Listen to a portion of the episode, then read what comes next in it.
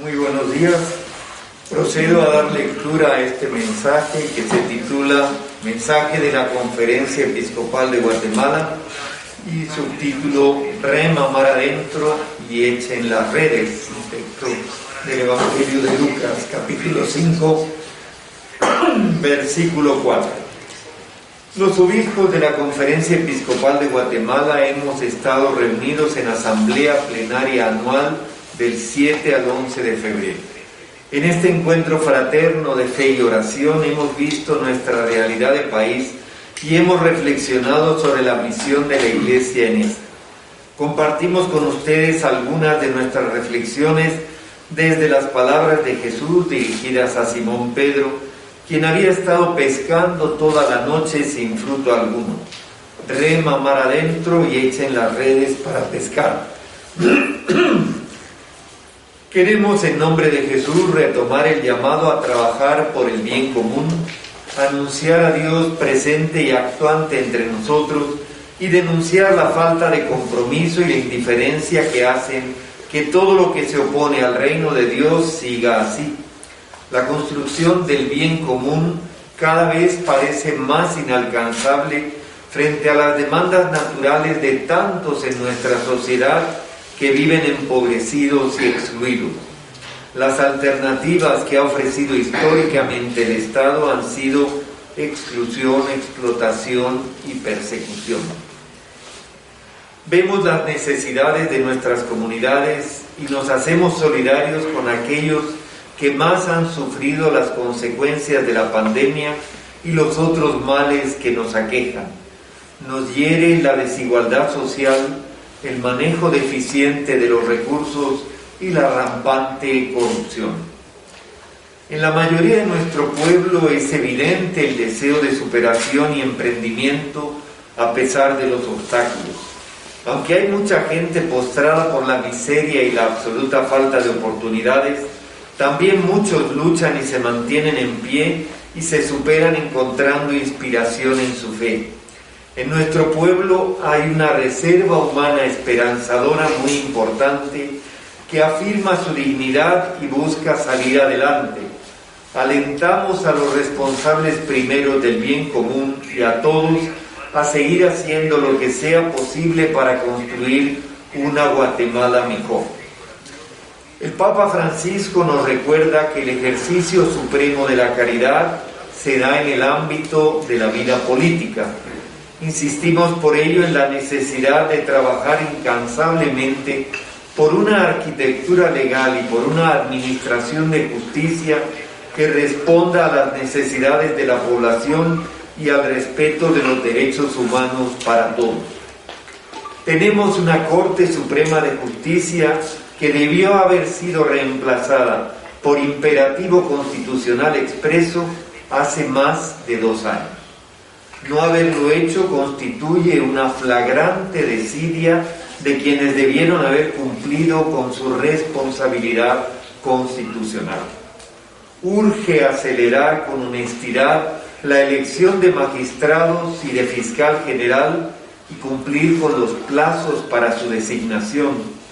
Urgen legisladores que fortalezcan un sistema de justicia que retome leyes olvidadas y exigidas por la Constitución de la República e implemente nuevas leyes necesarias. Los procesos de postulación de candidatos requieren de la participación de los mejores profesionales, dispuestos a arriesgarse por amor a Guatemala y por la búsqueda de la justicia. Se demanda de los miembros de las comisiones que actúen con independencia y profesionalismo, recordando que las consecuencias de la impunidad son graves y que la no aplicación de la ley y la justicia provoca más violencia. Es necesario construir la paz a través de un diálogo verdadero y fructífero en nuestro país que retome los acuerdos de paz, uno de los mejores frutos del pasado reciente, pero aún pendientes de total aplicación muchas expectativas se han frustrado por no haberles dado cabal cumplimiento. Ante el derecho humano de acceso a los servicios de salud somos testigos de que la pandemia ha agudizado problemas que ya veníamos arrastrando de años anteriores. El olvido de la atención para disminuir la desnutrición infantil, la falta de oportunidades y recursos para incrementar el desarrollo en el área rural, el desempleo, en migración e inmigración. Y nos sitúa en el puesto número 129 de 189 países según el índice de desarrollo humano de la ONU, haciendo notar que los niveles de trabajo, salud, vivienda y bienestar humano básico son bajísimos para la mayoría. Merece especial atención el sector de la niñez y juventud, el porcentaje más alto de nuestra población que no supera los 24 años. Como pastores que caminamos en esta etapa sinodal con tantos laicos y laicas, queremos escuchar y aprender unos de otros. Por ello, exhortamos a unir recursos, medios y esfuerzos para que podamos cumplir nuestra misión evangelizadora, recordando a San Pablo VI, que dijo, entre evangelización y promoción humana existen lazos muy fuertes. En la Evangelización número 31. En la asamblea de esta semana hemos abordado también temas intraeclesiales.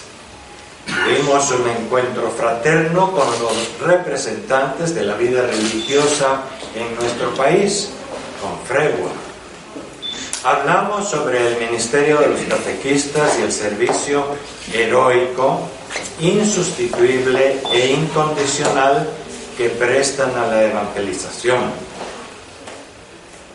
los seminarios y la formación sacerdotal, pues necesitamos pastores y guías cercanos a Dios y a las personas que sepan acompañar, comprender, formar, acoger e integrar a todos sin excepción. Las obras misionales pontificias y el papel que pueden desempeñar en los territorios de misión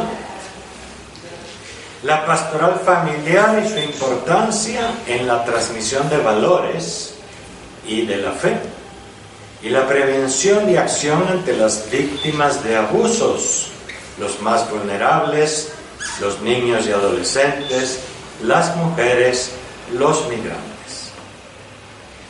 Junto con toda la Iglesia en América Latina y asumiendo los desafíos pastorales elaborados como conclusiones de la Asamblea Eclesial, queremos ver hacia el futuro de la Iglesia en nuestro país para encontrar formas más actuales de vivir y transmitir la fe que nos permitan construir caminos y puentes para las futuras generaciones.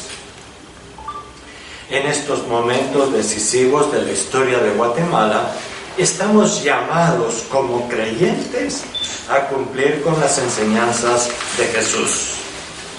Él nos mostró que la opción por los pobres está en el corazón del discipulado y que nuestras acciones de caridad deben manifestarse también en la dimensión política que priorice el bien común sobre cualquier otro interés particular. hacemos nuestras las palabras del Papa Francisco en su mensaje para la Jornada Mundial de la Paz de este año. El camino de la paz que San Pablo VI denominó con el nuevo nombre de desarrollo integral permanece desafortunadamente alejado de la vida real de muchos hombres y mujeres y por tanto de la familia humana que está totalmente interconectada. Como en el tiempo de los antiguos profetas, el clamor de los pobres y de la tierra sigue elevándose hoy, implorando justicia y paz. Implorando la protección e intercesión de nuestra Madre bajo la advocación de Lourdes, cuya memoria celebramos hoy, recordamos a los enfermos y al personal sanitario que los atiende.